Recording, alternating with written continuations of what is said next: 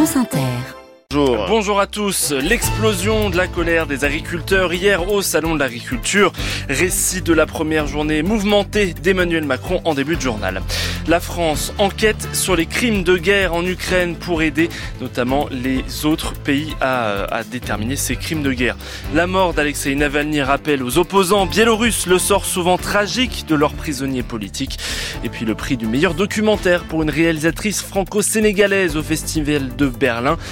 Diop y met en lumière les vols d'œuvres d'art par les empires coloniaux. Et votre invité à 8h20, Ali et Marion. Il a découvert le plus vieux fossile d'Homo sapiens connu. Il est aussi l'un des pionniers de la paléoanthropologie virtuelle. Rencontre avec le paléoanthropologue Jean-Jacques Hublin. Il est titulaire de la chaire de paléoanthropologie au Collège de France.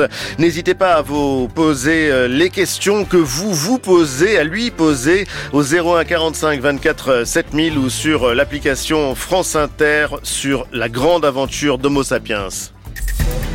France Inter. Après une première journée explosive, le défilé des politiques au Salon de l'Agriculture se poursuit aujourd'hui autour du président du Rassemblement national, Jordan Bardella, d'arpenter les allées du parc des expositions de la Porte de Versailles. Le RN ciblé par Emmanuel Macron hier qui a été très chahuté, Pierre Pilet. Hué dans le pavillon principal par des agriculteurs dont certains ont dû être repoussés par les CRS, le président a très vite fait allusion au Rassemblement national auprès des éleveurs qu'il a fini par rencontrer. Vous avez des gens qui sont là avec un projet politique, c'est de servir le Rassemblement national, de faire demain ou après-demain une haie d'honneur pour les dirigeants du Front National et de mener une campagne politique. L'agriculture française, elle mérite mieux que de la mauvaise politique. Après une première partie très mouvementée, la déambulation s'est poursuivie dans un autre pavillon encerclé par les forces de l'ordre qui ont maintenu les opposants dehors. Là aussi, le chef de l'État a distillé des pics à l'encontre du RN. Quand il fallait, euh, quand il fallait voter la PAC, quand il fallait voter l'assurance récolte, quand il fallait voter les retraites agricoles, le Rassemblement national, il n'était pas là. Avant de conclure, après plus de 12 heures passées au salon. Qu'est-ce qu'ils leur disent? Ils leur disent, bah, allez, on va se débarrasser des normes. Ça va bien se passer, vous allez voir c'est de la folie pour aujourd'hui, pour la santé des agriculteurs eux-mêmes, pour la santé de nos compatriotes. Et puis les mêmes, ils leur disent, vous savez, on va arrêter avec l'Europe, c'est trop compliqué, on va vous protéger, on va fermer les frontières, mais ils oublient de leur dire que par ailleurs, la ferme française, elle ne marche pas s'il n'y a pas l'Europe. On ne peut pas raconter des cracks aux agriculteurs. Emmanuel Macron qui trace la route vers les élections européennes juste avant la venue de Jordan Bardella. La tête de liste de la majorité est choisie. Elle sera annoncée dans les prochains jours. Il s'agit de l'eurodéputé Valérie Ayer, information de notre éditorialiste politique et journaliste à la tribune dimanche, Ludovic Vigogne.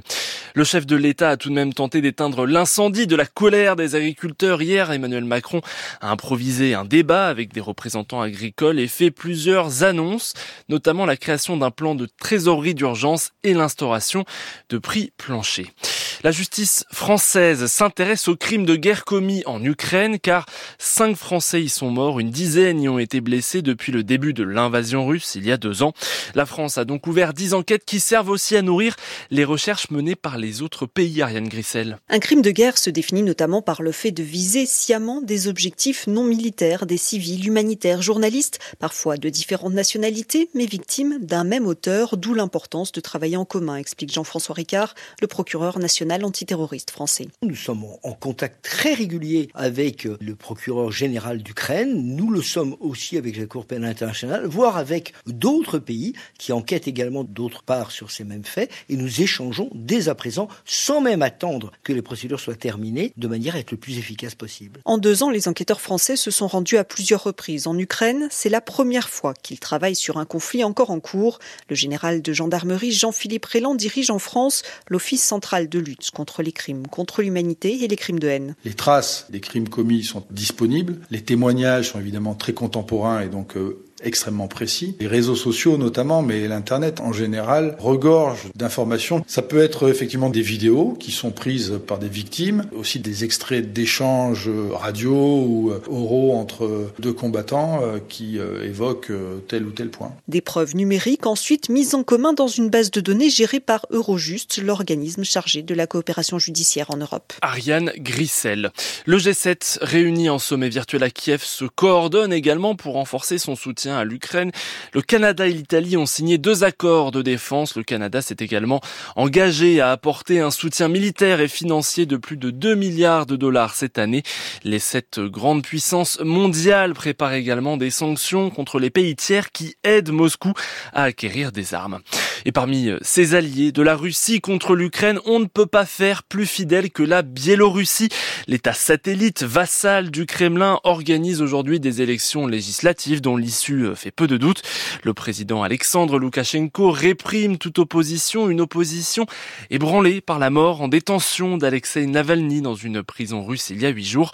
Et de la même façon, cinq prisonniers politiques sont déjà morts dans les prisons biélorusses, Marielle Vituro. Viasna, l'ONG de défense des droits de l'homme, recense 1500 prisonniers politiques en Biélorussie. Parmi eux, Maria Kalesnikava. Elle travaillait pour le candidat indépendant Viktor Babarika. Sa sœur, Tatiana Komic, se bat pour elle. Toute communication avec Maria a cessé au milieu du mois de février 2023. Avant, nous recevions des lettres, puis tout s'est arrêté. Nous avons appris par la suite qu'elle avait été placée à l'isolement. Elle a le droit d'avoir 10 minutes de promenade par jour. Une fois libérés, les opposants se retrouvent dans une prison à ciel ouvert. C'est ce que raconte Konstantin Starabudet de l'ONG Viasna. Ils ne sont pas autorisés à quitter le pays. Il est impossible de trouver un travail ou d'ouvrir un compte en banque. C'est pour ça qu'ils choisissent de fuir le pays. En Biélorussie, avoir dans son téléphone des photos des manifestations de 2020 est toujours une raison pour être envoyé en prison. Près de quatre ans après la révolution, le ferment de la solidarité de la révolte est toujours là en Biélorussie. Alexandre Loukachenko cherche par tous les moyens à l'anéantir. À Vilnius, Marielle Vituro. Vous pouvez à nouveau visiter la Tour Eiffel après six jours de fermeture après la grève lancée par l'intersyndicale CGTFO. La Dame de Fer rouvre ses portes ce matin à 9h30. Les grévistes dénonçaient la mauvaise gestion financière du monument et demandaient des travaux de rénovation. Ils ont finalement trouvé hier un accord avec la CETE, la société d'exploitation de la Tour Eiffel, Camille Revel. La Tour Eiffel rouvre aujourd'hui seulement parce qu'il fallait laisser du temps à l'équipe technique pour remettre les ascenseurs en route en vue d'un accueil en toute sécurité, écrit l'intersyndicale. Son accord trouvé avec la direction prévoit des points de suivi réguliers du modèle économique, de l'évolution des investissements de travaux et des recettes de la société à travers une instance qui réunira tous les six mois des représentants du personnel, la ville de Paris et la direction de la société d'exploitation de la tour. Elle se penchera sur le nouveau contrat de délégation de services publics il doit être soumis en mai au Conseil de Paris et prévoit, entre autres, le retour à l'équilibre financier dès 2025, une hausse de 20% des tarifs d'entrée et 145 millions d'euros d'investissements supplémentaires pour des travaux d'entretien du monument. L'intersyndicale CGTFO prévient d'ores et déjà nous resterons mobilisés pour défendre la Tour Eiffel jusqu'à obtention d'un modèle viable. Camille Revel. Perpignan accueillera bien son cirque de Venise et ses tigres, ses chameaux et ses lamas en cage, envers et contre tout, car les animaux sauvages seront interdits sous les chapiteaux dès 2028. Alors plusieurs villes, Paris, Montpellier, Strasbourg et Carpentras notamment, ont pris les devants et appliquent déjà cette interdiction.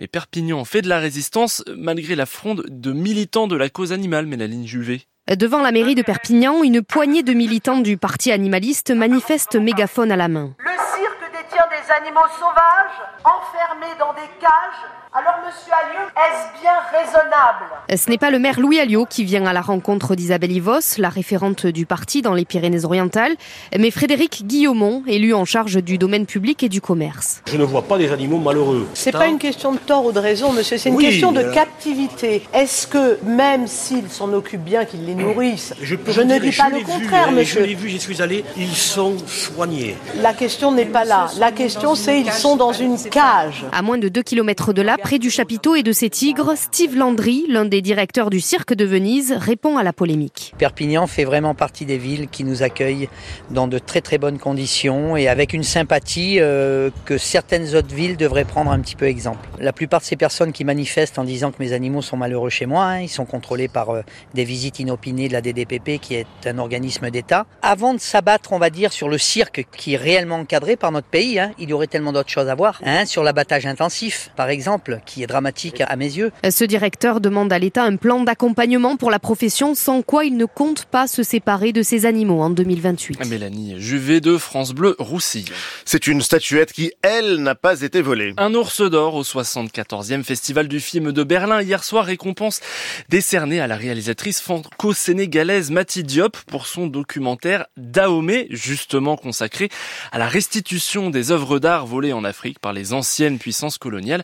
La réalisatrice s'est inspirée de la restitution par Emmanuel Macron de plusieurs chefs-d'œuvre volés au Bénin au 19e siècle, exposés au musée du Quai Branly à Paris, Sébastien Baer. Le retour des œuvres au Bénin avait été célébré en grande pompe fin 2021. 26 pièces uniques pillées par les troupes coloniales en 1892, des statues de l'ancien royaume d'Abomey, le trône du roi Béanzin et des portes en bois sculptées. Savez-vous que des milliers d'œuvres béninoises se trouvaient hors du pays? Le sujet s'est imposé à la réalisatrice Mati Diop. J'ai immédiatement euh, voulu saisir ce moment qui me semblait incroyablement euh, important, même si j'ai pas réalisé tout de suite que 26 œuvres c'était si peu par rapport euh, aux 7000 œuvres qui devraient être restituées. Le principe éthique était de filmer ce retour depuis la perspective des œuvres, donc depuis la perspective africaine. Et c'est donc la statue du roi Guézo qui raconte en voix off son arrachement à sa terre, son exil loin du Bénin, puis son retour à Cotonou. C'est un chapitre de l'histoire méconnue, explique Habib Aandessi, l'un des acteurs du film. Beaucoup ne savaient pas qu'il y avait des œufs qui étaient pillés, parce que le système éducatif nous enseigne l'histoire euh, à l'occidental. Ce système a effacé tout ce qui nous rendait fiers et grands. Quand les avions s'est dit, mais nos ancêtres étaient des ingénieurs, ils étaient trop forts. Le film alterne le français et le fond, l'une des langues nationales du Bénin, car pour la réalisatrice, il était hors de question d'utiliser uniquement la langue des responsables de ce gigantesque pillage. Berlin, Sébastien Baer, France Inter. Et Dahomey, c'est donc le titre de ce documentaire de la réalisatrice franco-sénégalaise Mati Diop, qui a donc reçu cet ours d'or au 74e Festival du film de Berlin hier soir. On vous offre la possibilité de choisir le livre de l'année aux côtés d'Isabelle Huppert. Et oui, il vous suffit pour cela de candidater pour faire partie du jury de la 50e édition du prix du livre France Inter sous la présidence exceptionnelle d'Isabelle Huppert. Donc, vous avez jusqu'au 7 mars inclus pour envoyer votre candidature à déposer sur le site de France Inter ou par courrier l'adresse Livre Inter France Inter 116 avenue du président Kennedy 75 220 Paris CEDEX 16. 8h12 sur Inter, le journal des sports. Welcome.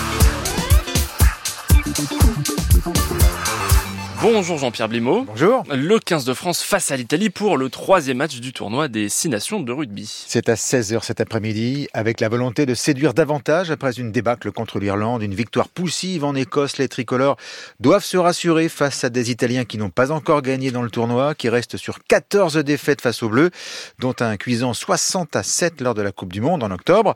Mais des Italiens qui ont désormais un atout majeur pour inverser la tendance. Leur nouveau sélectionneur, Gonzalo Quesada, il connaît le rugby français comme sa poche, Fanny Lechevestrier. La France que l'Argentin de 49 ans a quitté il y a quelques mois seulement, après y avoir vécu, joué, entraîné durant 24 ans. Alors cet après-midi, le moment sera forcément particulier. Fabien Galtier a ainsi été un temps son entraîneur au Stade français. Il y retrouvera aussi certains de ses anciens joueurs, comme Joe Danty ou Laurent Sampéré, aujourd'hui en charge de la touche du 15 de France. On n'aura peut-être pas le, sourire détendu avant le match, mais ça va être très sympa de, de se retrouver. On voit déjà sa patte sur l'équipe d'Italie. C'est pour ça qu'on la redoute. Car les Bleus, le perfectionniste Gonzalo Quesada les connaît par cœur. Il les a vus grandir. Lui, qui en a même été l'un des entraîneurs adjoints, se souvient William Servat, alors joueur et désormais responsable de la conquête tricolore. Il était avec nous à la Coupe du Monde en 2011, donc c'est quelqu'un qui connaît bien euh, notre système, notre fonctionnement et qui a toujours été euh, quelque part en France pour entraîner, donc euh, qui nous connaît parfaitement. Bien sûr qu'on a du respect pour lui. Un respect réciproque pour celui qui estime tout devoir à la Fédération française de rugby,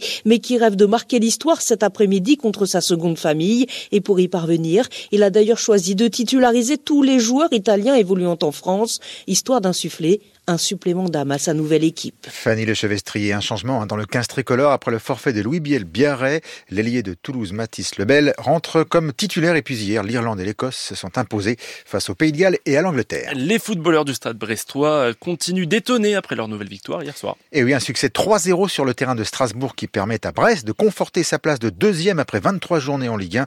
Brest sur un nuage, Nantes se donne de l'air en s'imposant à 0 à Lorient. À 17h, le PSG reçoit Rennes. Quel accueil pour Kylian Mbappé, ce sera le premier premier match à la maison mmh. pour notre kiki national après son annonce de départ du Paris Saint-Germain. L'équipe de France de tennis de table va tenter alors l'exploit hein, ce midi en finale du championnat du monde par équipe. Oui, les frères Lebrun, Alexis et Félix ainsi que Simon Gauzy affrontent la Chine dix fois titrée.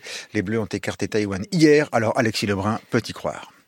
Tout est possible, c'est une finale donc on va jouer notre, notre chance à fond, c'est sûr. Après, on sait que bah, la Chine, c'est une équipe euh, au-dessus des autres. Euh, ils ont les cinq meilleurs au classement mondial. Donc, euh, ça va être très compliqué. Mais on les a vus contre les Coréens. Même si le dernier match, ils le gagnent 3-7 à 0, bah, c'était quand même pas loin. Donc, je pense que c'est possible. Et, et c'est ce qu'on va essayer de bah, d'aller chercher. On va essayer d'aller créer cet exploit-là. Voilà, finale France-Chine de tennis de table à partir de midi, heure française. C'est en Corée du Sud. Merci Jean-Pierre Blimaud. Dans le journal de François Chagnot, il est 8h15 sur France Inter.